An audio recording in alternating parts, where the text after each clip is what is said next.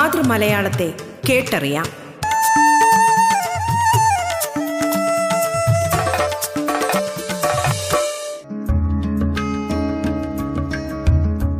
മലയാള ഭാഷയെ ആഴത്തിൽ അറിയുവാനുള്ള അവസരമൊരുക്കുകയാണ് റേഡിയോ കേരളയുടെ മലയാളം എന്ന ഈ പരിപാടി. മലയാളത്തിന്റെ ഇന്നത്തെ അധ്യായത്തിൽ അതിഥിയായി എത്തിയിരിക്കുന്നത് തിരുവനന്തപുരം ഓൾ സയൻസ് കോളേജ് മലയാള വിഭാഗം മേധാവിയും ശ്രീനാരായണ ഗുരു ഓപ്പൺ സർവകലാശാല സിൻഡിക്കേറ്റ് മെമ്പറും എഴുത്തുകാരിയുമായ ഡോക്ടർ സി ഉദയകലയാണ്. കഥാചെപ്പ് ഗോൾഡൻ സ്റ്റോറീസ് ശ്രീനാരായണ ഗുരു ഭാഗവതം ഒറ്റ മൺചെരാത് സായന്തനത്തിലെ മഴ ചിന്താനിലാവ് തുടങ്ങിയവ ഡോക്ടർ സി ഉദയകല എഴുതിയ കൃതികളാണ്. മലയാളത്തിലേക്ക് സ്വാഗതം.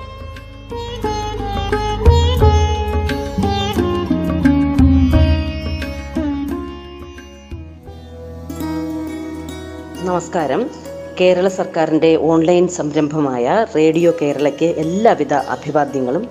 ശ്രോതാക്കളെ ഞാൻ doctor C Udayakala Thiruvananthapuram all saints college മലയാള വിഭാഗം അധ്യക്ഷയാണ് എഴുത്തുകാരിയാണ്. ഇന്ന് ഞാൻ നിങ്ങളോട് സംസാരിക്കാൻ ആഗ്രഹിക്കുന്ന വിഷയം പെണ്ണെഴുത്തിനെ കുറിച്ചാണ്. ഈ കാലഘട്ടത്തിൽ സ്ത്രീകളെക്കുറിച്ചും സ്ത്രീകളുടെ സ്വത്വബോധത്തെക്കുറിച്ചുമൊക്കെ ഏറെ ചർച്ച ചെയ്യപ്പെടുന്നുണ്ട് എന്ന് നമുക്കെല്ലാവർക്കും അറിയാം.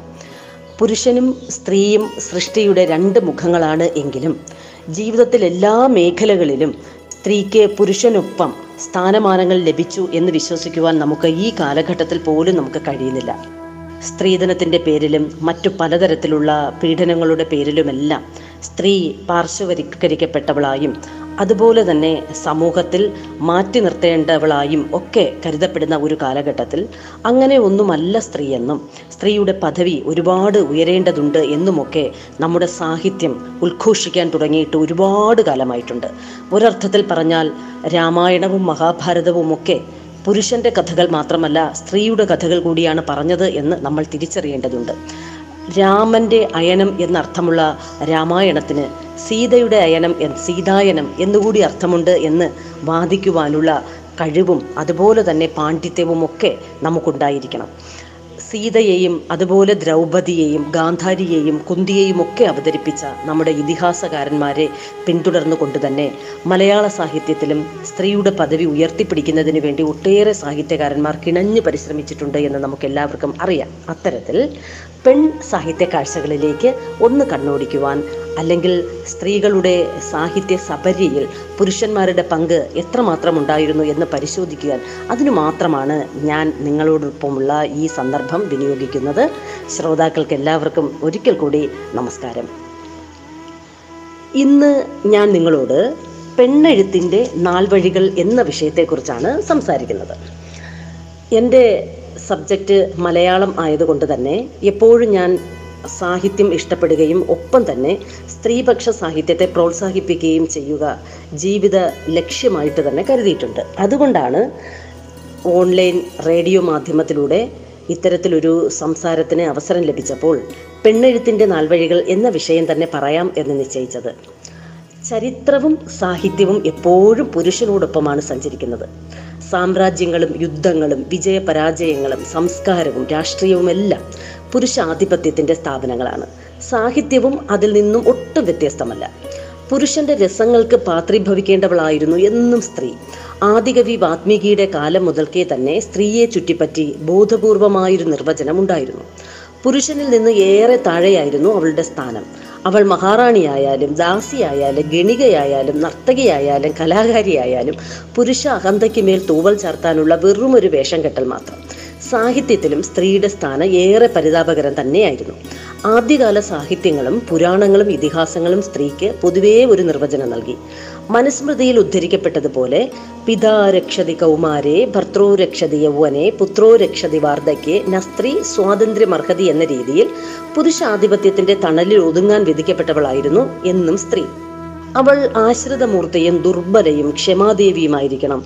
ബുദ്ധി യുക്തി എന്നിവ കുറഞ്ഞവളും വികാരജീവിയുമായിരിക്കണം. പുരുഷന്റെ നിർദ്ദേശങ്ങൾ പാലിക്കേണ്ടവളായിരിക്കണം. ലൈംഗിക ഉപഭോഗ വസ്തുവായിരിക്കണം. പുരുഷന്റെ ഇച്ഛകൾ അനുസരിക്കാൻ ബാധ്യതപ്പെട്ടവളായിരിക്കണം എന്നിങ്ങനെ എണ്ണിയാലൊടുങ്ങാത്ത നിർവചനങ്ങൾ സ്ത്രീക്ക് വേണ്ടി ഉണ്ടാക്കിയിട്ടുണ്ട്. ഇല്ലേ? നിയതവും നിശ്ചിതവുമായ ഇത്തരം നിലപാടുകളിൽ നിന്നും വ്യത്യസ്തരായ സ്ത്രീകളെ ചരിത്രവും സാഹിത്യവും സമൂഹവും അവഗണിക്കുകയും അപലപിക്കുകയും തമസ്കരിക്കുകയുമാണ് ചെയ്തിരുന്നത്.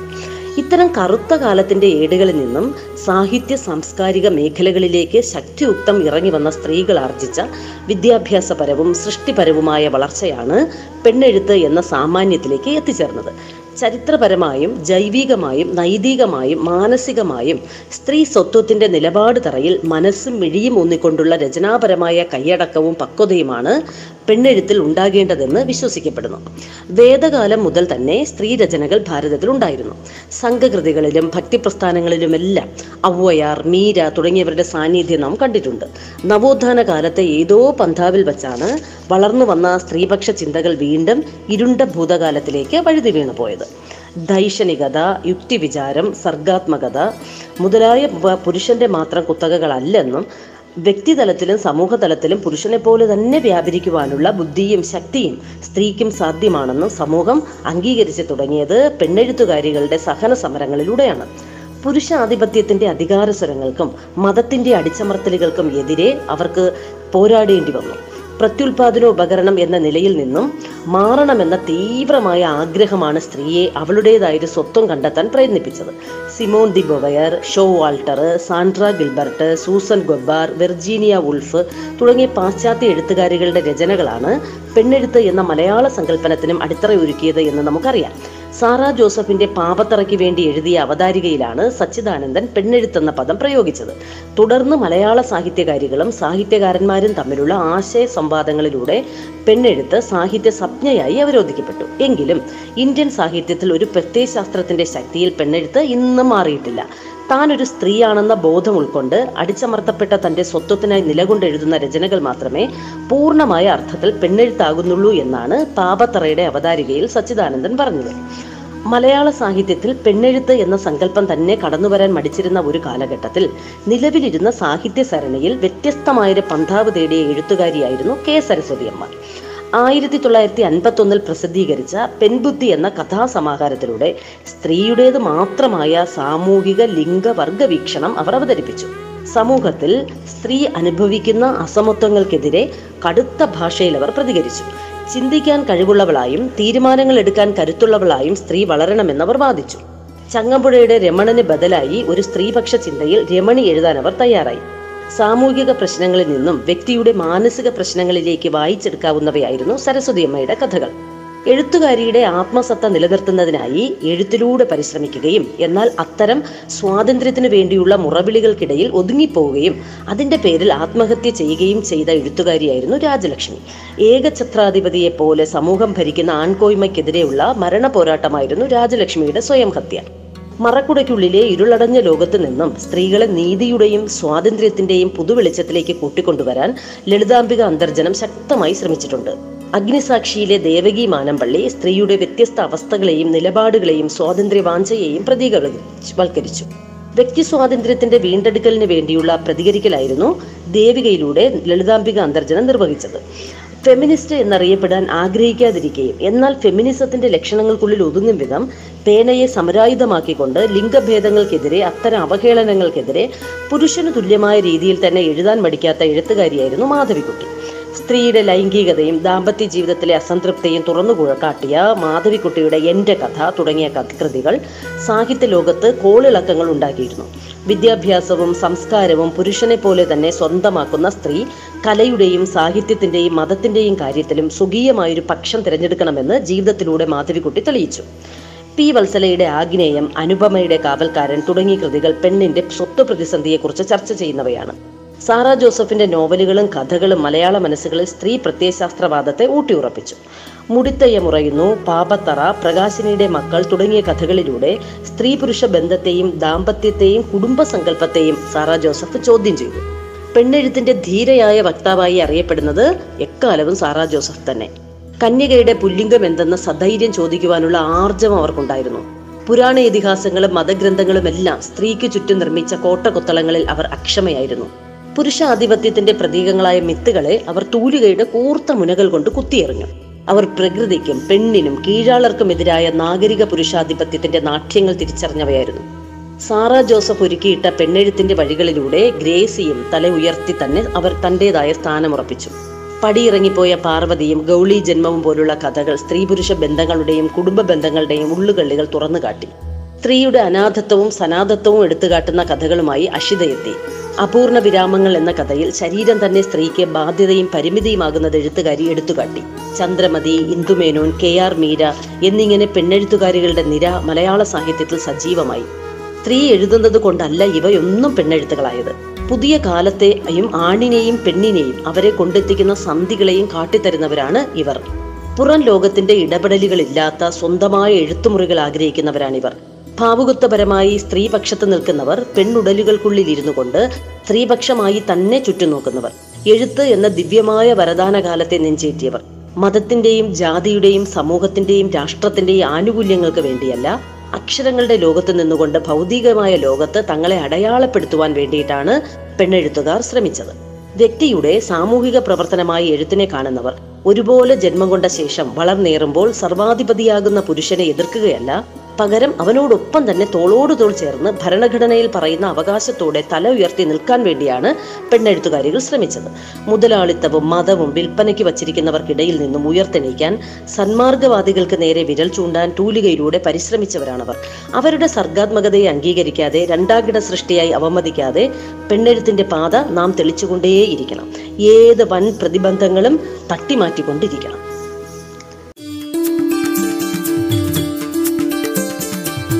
തിരുവനന്തപുരം ഓൾ സയൻസ് കോളേജ് മലയാള വിഭാഗം മേധാവിയും ശ്രീനാരായണ ഗുരു ഓപ്പൺ സർവകലാശാല സിൻഡിക്കേറ്റ് മെമ്പറും എഴുത്തുകാരിയുമായ ഡോക്ടർ സി ഉദയകല അതിഥിയായി എത്തിയ മലയാളമാണ് റേഡിയോ കേരളയിൽ ശ്രോതാക്കൾ കേട്ടുകൊണ്ടിരിക്കുന്നത്. മലയാളം ഇടവേളയ്ക്കു ശേഷം തുടരും.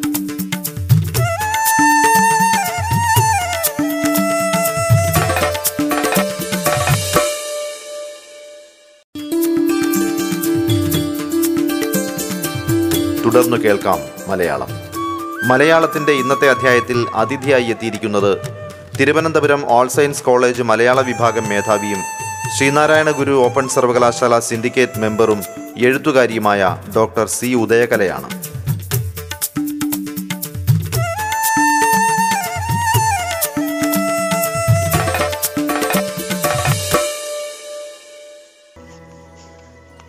മലയാളത്തിലെ സ്ത്രീ സ്വത്വബോധമുള്ള എഴുത്തുകാരികളെ കുറിച്ച് നമ്മളൊന്ന് പരിശോധിച്ച് നോക്കിയാൽ കെ സരസ്വതി അമ്മയെയും രാജലക്ഷ്മിയെയും അതുപോലെ സുഗതകുമാരി അമ്മയെയും മാധവിക്കുട്ടിയെയും ഒന്നും നമുക്കൊരിക്കലും പറയാതിരിക്കാൻ കഴിയുകയില്ല. അവരിലൂടെ ഒക്കെ തന്നെയാണ് സ്ത്രീയുടെ ആത്മവിശ്വാസത്തെക്കുറിച്ചും ആവിഷ്കാര സ്വാതന്ത്ര്യത്തെക്കുറിച്ചും ഒക്കെയുള്ള ചിന്തകൾ കേരളീയ സമൂഹത്തിൽ ഉരുത്തിരിഞ്ഞത് എന്ന കാര്യത്തിൽ യാതൊരു സംശയവുമില്ല. എങ്കിലും പെണ്ണെഴുത്ത് എന്നൊരു സംജ്ഞയെ മലയാള സാഹിത്യത്തിൽ നടപ്പിലാക്കിയ എഴുത്തുകാരി സാറാ ജോസഫാണ് എന്ന കാര്യം നിസ്തർക്കമാണ്. നമുക്കെന്തായാലും സ്ത്രീ സ്വത്വബോധം സാറാ ജോസഫിന്റെ ചെറുകഥകളിൽ എത്തരത്തിലാണ് എന്നൊന്ന് പരിശോധിക്കും. അപ്പോൾ സ്വത്വം എന്ന വാക്കിന് തന്നെ തന്നെ സംബന്ധിച്ച അറിവ് എന്നാണ് അർത്ഥം. അതായത് identification of one's own personality എന്ന് നമുക്ക് ആംഗലേയ ഭാഷയിൽ പറയാം. സമൂഹത്തിൽ തുല്യ പദവികൾ ഉള്ളവരെന്ന് ഭരണഘടന അനുശാസിക്കുന്നുണ്ടെങ്കിലും സ്ത്രൈണതയുടെ ഫലമായി സ്ത്രീ എപ്പോഴും ഒരു രണ്ടാം തരം പൗരന്റെ സ്ഥാനം മാത്രമാണ് അനുഭവിക്കുന്നത് എന്ന് നമുക്ക് എല്ലാവർക്കും അറിയാം. ശാരീരിക പ്രത്യേകതകളുടെ അടിസ്ഥാനത്തിൽ സ്ത്രീയെ ദിഷണയുടെ ലോകത്തും ആ രണ്ടാം സ്ഥാനം ഇന്നും പിന്തുടരുന്നുണ്ട്. ഇത്തരം സാഹചര്യത്തിൽ സ്ത്രീ സ്വന്തം കഴിവുകളെ തിരിച്ചറിയുകയും അവളുടെ പ്രത്യേകതകളും ബലഹീനതയും തിരിച്ചറിഞ്ഞ് മുന്നേറുകയും ചെയ്യുവാനുള്ള ധാരണകൾ സൃഷ്ടിക്കുക എന്നതാണ് സ്ത്രീ സ്വത്വബോധത്തിന്റെ അടിസ്ഥാനം. സ്ത്രീ കേന്ദ്രിത വിജ്ഞാനം എന്ന് സ്ത്രീ സ്വത്വബോധ അടിസ്ഥാനപ്പെടുത്തിയിട്ടുള്ള കൃതികളെ നമുക്ക് വിശേഷിപ്പിക്കാം. പുരുഷാധിപത്യത്തെ നേർക്കുനേർ ചോദ്യം ചെയ്യുവാനും സമൂഹത്തിന്റെ എല്ലാ കർമ്മ മേഖലകളിലും സ്ത്രീക്കും അംഗീകാരം വേണമെന്ന് വാദിക്കാനും സ്ത്രീകൾ തയ്യാറായപ്പോൾ ഉടലെടുത്ത പ്രസ്ഥാനമാണ് ഫെമിനിസം. അപ്പോൾ ഈ ഫെമിനിസത്തിന്റെ വക്താവ് എന്നറിയപ്പെടുന്ന ആലീസ് വാക്കർ ആണെങ്കിൽ ഫെമിനിസം എന്ന വാക്കിനെ മാറ്റി തന്നെ ഞാനൊരു വുമണിസ്റ്റ് ആണ് എന്ന് ഉറക്കെ പറഞ്ഞിട്ടുണ്ട്. അത്രയ്ക്ക് സ്ത്രീ സ്വത്വബോധത്തെക്കുറിച്ചുള്ള ചിന്ത വനിതാ എഴുത്തുകാരികൾക്കുള്ളിൽ ഉണ്ടായിരുന്നു എന്നുള്ളതാണ് ഇത്തരം സംഭവങ്ങൾ നമ്മളെ മനസ്സിലാക്കുന്നത്. അസ്തിത്വ ഭയത്തിൽ നിന്ന് ഒരു പരിധിവരെ സ്ത്രീയെ മുക്തനാക്കുകയും സ്ത്രീയുടെ സർഗശേഷിയെ വികസിപ്പിക്കുകയും ചെയ്യുന്ന തരത്തിലായിരിക്കണം പെണ്ണെഴുത്തുകൾ. അത് നമുക്ക് എപ്പോഴും വികസിപ്പിച്ച് തന്നെ അല്ലെങ്കിൽ സ്ത്രീയുടെ സ്വത്വബോധാത്മകമായ ആവിഷ്കാരങ്ങളെ പ്രോത്സാഹിപ്പിച്ചുകൊണ്ട് തന്നെ മുന്നോട്ട് പോകണമെന്നും പുരുഷന്റെ വിലങ്ങുകൾ അഴിച്ചു പണിക്ക് വിധേയമാക്കേണ്ടതുണ്ട് എന്നുമൊക്കെ വിശ്വസിച്ച എഴുത്തുകാരിയാണ് സാറ ജോസഫ്. ആയിരത്തി തൊള്ളായിരത്തി തൊണ്ണൂറിൽ സാറ ജോസഫിന്റെ പാപത്തറ എന്ന കഥാസമാഹാരത്തിന്റെ അവതാരികയിലൂടെ കെ. സച്ചിദാനന്ദൻ എന്ന് പറയുന്ന നമുക്ക് ഏറ്റവും പ്രിയങ്കരനായ എഴുത്തുകാരനാണ് പെണ്ണെഴുത്ത് എന്ന സംജ്ഞ മലയാളത്തിൽ പ്രതിഷ്ഠിച്ചത്. സാറ ജോസഫിനെ സ്ത്രീവാദ സാഹിത്യത്തിന്റെ പ്രമുഖ വക്താവായി അംഗീകരിക്കപ്പെടുന്നത് ഈ പെണ്ണെഴുത്ത് എന്ന ഈ സംജ്ഞയ്ക്ക് ശേഷമാണ്. സ്ത്രീകളുടെ നോവും സ്വപ്നങ്ങളും പ്രതിസന്ധികളും പ്രതിഷേധവും ആവിഷ്കരിച്ചിട്ടുള്ള പത്ത് കഥകളുടെ സമാഹാരമാണ് പാപത്തറ. നാം എല്ലാം അത് വായിച്ചിട്ടുണ്ട്. പാപത്തറയിലെ ഓരോ എഴുത്തുകാരിയുടെ ഉള്ളിലും എന്ന കഥ ദേശകാലാതീതമായി എഴുത്തുകാരികളുടെ ആത്മഭാവം പ്രതിഫലിപ്പിക്കുന്ന കഥയാണ്. സാറ ജോസഫ് തന്റെ തന്നെ ഉള്ളിലെ എഴുത്തുകാരിയെ തിരിച്ചറിഞ്ഞ കഥയാണിത് എന്നും നമുക്ക് പറയാം. എഴുത്തുകാരന്മാരുടെ ഗൗരവ സ്വഭാവമുള്ള കൂടിച്ചേരലുകളിൽ തന്റെ കൃതികൾ പുറന്തള്ളപ്പെട്ടു എന്ന് സാറാ ജോസഫ് പലപ്പോഴും തിരിച്ചറിഞ്ഞിട്ടുണ്ട്. ഒരേ കാൽക്കൽ പൂക്കളർപ്പിച്ചും അണമുറിയാതെ കണ്ണീരൊഴുക്കിയും തഴുതിട്ട കഥകിന് പിന്നിൽ മുഖം കിനിച്ചിരുന്ന തേങ്ങിയും ഒക്കെയുള്ള കഥാപാത്രങ്ങളെ ആയിരുന്നു പണ്ട് പുരുഷന്മാരായാലും സ്ത്രീകളായിരുന്നാലും സൃഷ്ടിച്ചിരുന്നത്. അതിൽ അതല്ലെങ്കിൽ അത്തരം കഥാപാത്രങ്ങളിൽ സാറാ ജോസഫിന് ഒട്ടും തന്നെ സംതൃപ്തി തോന്നിയില്ല. സ്വസ്ഥതയും ആശ്വാസവും ആവശ്യമാണെന്ന് തിരിച്ചറിഞ്ഞ് പ്രണയത്തിന് പൂത്തുലയാൻ പറ്റിയ വള്ളിക്കുടിലായ മേബിൾ അമ്മായിയുടെ സ്വപ്നഭവനത്തിൽ എത്തുക ആയിരുന്നു സാറാ ജോസഫിന്റെ ആശ്വാസം. ചുവരുകളില്ലാത്ത കനം കുറഞ്ഞതും മനോഹരവുമായ വിചിത്രമറകൾ കൊണ്ടുണ്ടാക്കപ്പെട്ട ഗ്രില്ലുകളും സാക്ഷികളുമില്ലാത്ത ത്രസിക്കുന്ന സിരാപടലമുള്ള അനന്ത ചക്രവാളം ദൃശ്യമാകുന്ന ജാലകങ്ങളുള്ള ഒരു ഭവനം. എഴുതാൻ ഒരു ഈറ്റുമുറി. ഇത് എല്ലാ എഴുത്തുകാരികൾക്കും ആവശ്യമാണ് എന്ന് സാറ ജോസഫ് അറിഞ്ഞിരുന്നു. അങ്ങനെ എഴുത്തിന്റെ സ്വാതന്ത്ര്യത്തിനായി പുരുഷോത്തമൻ എന്ന ഒരു പുരുഷാധിപത്യത്തെ നിഷേധിച്ചുകൊണ്ട് സാറ ജോസഫ് ശക്തവും തീവ്ര വൈകാരികത നിറഞ്ഞതും ഭ്രമാത്മകവുമായ ഒരു അത്ഭുത ലോകം വായനക്കാരന് നൽകി. അതുപോലെ മറ്റൊരു കഥ നമ്മൾ പരിശോധിക്കുകയാണെങ്കിൽ മനസ്സിലെ തീമാത്രം എന്ന കഥയാണെങ്കിൽ അതിൽ ഒരുപാട് പ്രതിഷേധമുണ്ടെങ്കിലും പ്രതികരിക്കാൻ വിസമ്മതിച്ചുകൊണ്ട് രക്ഷപ്പെടാനൊന്നും തോന്നുന്നില്ല ഏട്ടാ. രക്ഷപ്പെട്ടിട്ട് എന്ത് ചെയ്യാനാണ് എന്ന് വിലപിക്കുന്ന ഒരു വിമലയെയാണ് സാറ ജോസഫ് സൃഷ്ടിച്ചത്. ഇത് ആവിഷ്കാര സ്വാതന്ത്ര്യം ഉണ്ടായിരുന്നാൽ പോലും സമൂഹത്തിന്റെ പല വിലക്കുകളെയും പൊട്ടിച്ചെറിയുവാൻ മടിക്കുന്ന സ്ത്രീയെയാണ് നമുക്ക് കാണാൻ കഴിയുന്നത്. എല്ലാ പ്രതിബന്ധങ്ങളെയും തകർത്തെറിയാനുള്ള കരുത്ത് സ്ത്രീക്ക് ഉണ്ടെങ്കിലും സ്ത്രീ എല്ലാ സ്ഥലത്തും ഭ്രഷ്ടയും ദരിദ്രയുമായി ജീവിതം ഒടുക്കേണ്ടി വരുന്ന ഒരു ജീവിത സാഹചര്യമാണ് ഭൂരിപക്ഷം പേർക്കുള്ളത് എന്ന് സാറ ജോസഫ് പലപ്പോഴും എന്ത് ചെയ്തിട്ടുണ്ട് മനസ്സിലാക്കിയിട്ടുണ്ട്. സ്ത്രീക്ക് പലതും വിലക്കിയിരുന്ന സമൂഹം മുടിയഴിച്ചിടാനുള്ള സ്വാതന്ത്ര്യം പോലും നിഷേധിക്കപ്പെട്ടവർ പല ഘട്ടങ്ങളിലും നിശബ്ദരാക്കപ്പെട്ടവർ അത്തരം സ്ത്രീകളുടെ പ്രതിഷേധ ശബ്ദത്തെയാണ് സാറ ജോസഫ് തന്റെ മുടിത്തയ്യ മുറയുന്നു എന്ന കഥയിലെ ലളിതയിലൂടെ ആവിഷ്കരിക്കാൻ ശ്രമിച്ചത്. സ്ത്രീ അനുഭവിക്കുന്ന വിലക്കുകളുടെയും അസംതൃപ്ത സ്വപ്നങ്ങളുടെയും ലോകത്തെയാണ് ആ കഥ അനാവരണം ചെയ്തത്. ഭർത്താവായ സനാതനനിലൂടെ പുരുഷാധിപത്യത്തെ ചോദ്യം ചെയ്യാനും ഉള്ളിലെ സ്വാതന്ത്ര്യം തുറന്നുകാട്ടാൻ ദേവിയെപ്പോലെ മുടിയഴിച്ചിടാനും ലളിത ശ്രമിച്ചു. ഭ്രമാത്മകമായൊരു രചനാ സങ്കേതം തന്നെയാണ് ആ കഥയുടെ രചനയ്ക്കും സാറ ജോസഫ് സ്വീകരിച്ചത്. ചാവുനിലം പാപത്തറ ബലിദാനം പാതാളപ്പടികൾ എന്നീ കഥകൾ മാതൃത്വത്തിന്റെ വിഭിന്ന ഭാവങ്ങൾ ആവിഷ്കരിക്കുന്നവയാണ്. പേറ്റുനോവിന്റെ ഉഷ്ണത്തിരയിൽ സ്ത്രീക്ക് മാത്രം മനസ്സിലാകുന്ന വൈകാരികതയുടെ വിക്ഷുബ്ധത വെളിപ്പെടുത്തുന്ന അമ്മ കഥകളായി നമുക്കിവയെല്ലാം കണക്കാക്കാം. ഇനി ചാവുനിലം നമുക്കൊന്ന് നോക്കാം.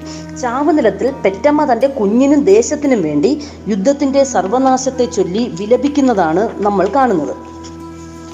അതിൽ വർഗീയത പ്രകൃതി നശീകരണം ഇവയൊക്കെ ചെയ്യുന്ന മനുഷ്യനെതിരെ ഭൂമിയുടെ ഉർവരതയ്ക്ക് വേണ്ടി പ്രയത്നിക്കുന്ന അല്ലെങ്കിൽ അത് ആഗ്രഹിക്കുന്ന ഒരു അമ്മയെ നമുക്ക് കാണാം. അപ്പമരം സൂക്ഷിക്കേണ്ട ഉണ്ണിക്ക് അമ്മ കാവലാളായി നിൽക്കുന്നത് നമുക്ക് കാണാം.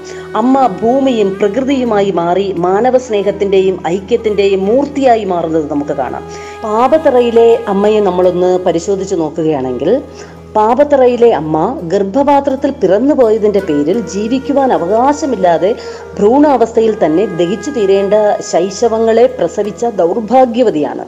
ആ അമ്മയുടെ രോദനമുയർത്തുന്ന കഥയാണ് ശരിക്കു പറഞ്ഞാൽ പാപത്തറ. പേറ്റുനോവിനേക്കാളും വേദന കുഞ്ഞു പെണ്ണായാലോ എന്ന ചിന്തയിലൂടെ ആ കഥയിലെ അമ്മയായ ലക്ഷ്മിക്കുട്ടി അനുഭവിക്കുന്നു. ഒരു കുന്നിമണിയോളം വിഷം മുലക്കണ്ണിൽ അരച്ചു പുരട്ടി കൊല്ലിക്കുന്ന ലോകത്ത് നിന്ന് നൂന്ന് കടന്ന് ചാവുതറയ്ക്കും പാപത്തറയ്ക്കും അപ്പുറം വഴിമാറി തരാത്ത പുഴ മുറിച്ച് നീന്തി നരിമാൻ കുന്നും പുലിമടയും കയറിയിറങ്ങി അക്കരെ അക്കരെ പെണ്ണ് പൂക്കണ നാട്ടിലെത്താൻ കൊതിക്കുന്ന ലക്ഷ്മിക്കുട്ടി അവളുടെ ദൈന്യത ലൈംഗികതയുടെയും മാതൃത്വത്തിന്റെയും ലോകത്ത് നിശബ്ദയാക്കപ്പെട്ട സ്ത്രീയുടെ അവസ്ഥയാണ് കാട്ടിത്തരുന്നത്. അപ്പോൾ മാതൃത്വത്തിന്റെ മറ്റൊരു ഭാവം പ്രകടമാക്കുന്ന കഥയാണ് പാതാളപ്പടികൾ. ആക്ഷേപരസം നിറച്ച് എഴുത്തുകാരി സ്വന്തം പ്രതിഷേധങ്ങൾ ആ കഥയിൽ എമ്പാടും നിറച്ചിരിക്കുന്നു. മാതൃപൂജകളിലെ അർത്ഥരാഹിത്യം എഴുത്തുകാരി ഇവിടെ തുറന്നു കാട്ടിയിട്ടുണ്ട്. ചങ്ങലക്കിട്ട കൈകാലുകളും തകർന്ന അസ്ഥികളുമായി ചോര വാർത്ത വെളുത്ത മുറിവുകൾ പിളർന്നു വെച്ചുകൊണ്ട് ഉദിരം പൊട്ടുന്ന കണ്ണുകൾ കണ്ടുകൊണ്ട് നിൽക്കുന്ന ആ അമ്മയെ പ്രദക്ഷിണം വെക്കുന്ന നഗരപിതാക്കളുടെ കാഴ്ച നമുക്ക് ആ കഥയിൽ കാണാം. അവരുടെ മുന്നിൽ ആ അമ്മ പാറക്കല്ലെടുത്ത് മുല കൊടുത്തു നിന്നു. പുരുഷ ഭരണവർഗക്കാരെ ആകെ പാറക്കല്ലായി കാണാനുള്ള തന്റെ ഇടം ആ അമ്മയ്ക്ക് സാറാ ജോസഫ് കൊടുത്തു. മാതൃത്വത്തെ സ്ത്രീത്വത്തെ അവഹേളിച്ചുകൊണ്ട് അലങ്കരിച്ചുകൊണ്ട് നടക്കുന്ന ആൾരൂപമാകാൻ എന്തുകൊണ്ടോ ആ മാതാവിന് സാധിച്ചില്ല. സ്ത്രീ വിമോചന സങ്കല്പത്തിനും മാതൃത്വത്തോടുള്ള നിഷേധാത്മകതയ്ക്കും എതിരെ സാറാ ജോസഫ് ഉയർത്തുന്ന ഒരു മുദ്രാവാക്യമാണ് ശരിക്കു പറഞ്ഞാൽ ഈ പാതാളപ്പടികൾ എന്ന കഥ. അപ്പോൾ ഇത്തരത്തിൽ സ്ത്രീ സ്വത്വബോധം ആവിഷ്കരിക്കുന്ന ധാരാളം കഥകൾ സാറാ ജോസഫ് എഴുതിയിട്ടുണ്ട്. ശരിക്കും മലയാളത്തിൽ പെണ്ണെഴുത്തുന്ന സ്വപ്ന നില സാഹിത്യത്തിലൊന്നും നിലവിലില്ലാതിരുന്ന കാലത്ത് അതായത് ആയിരത്തി തൊള്ളായിരത്തി എഴുപതിൽ തന്നെ മലയാള സാഹിത്യത്തെ സജീവമാക്കാൻ സ്ത്രീപക്ഷ ചിന്തകളോട് എഴുത്തിടം കണ്ടെത്തിയ ഒരു കഥാകാരിയാണ് സാറാ ജോസഫ് എന്ന് നമുക്ക് പറയാം.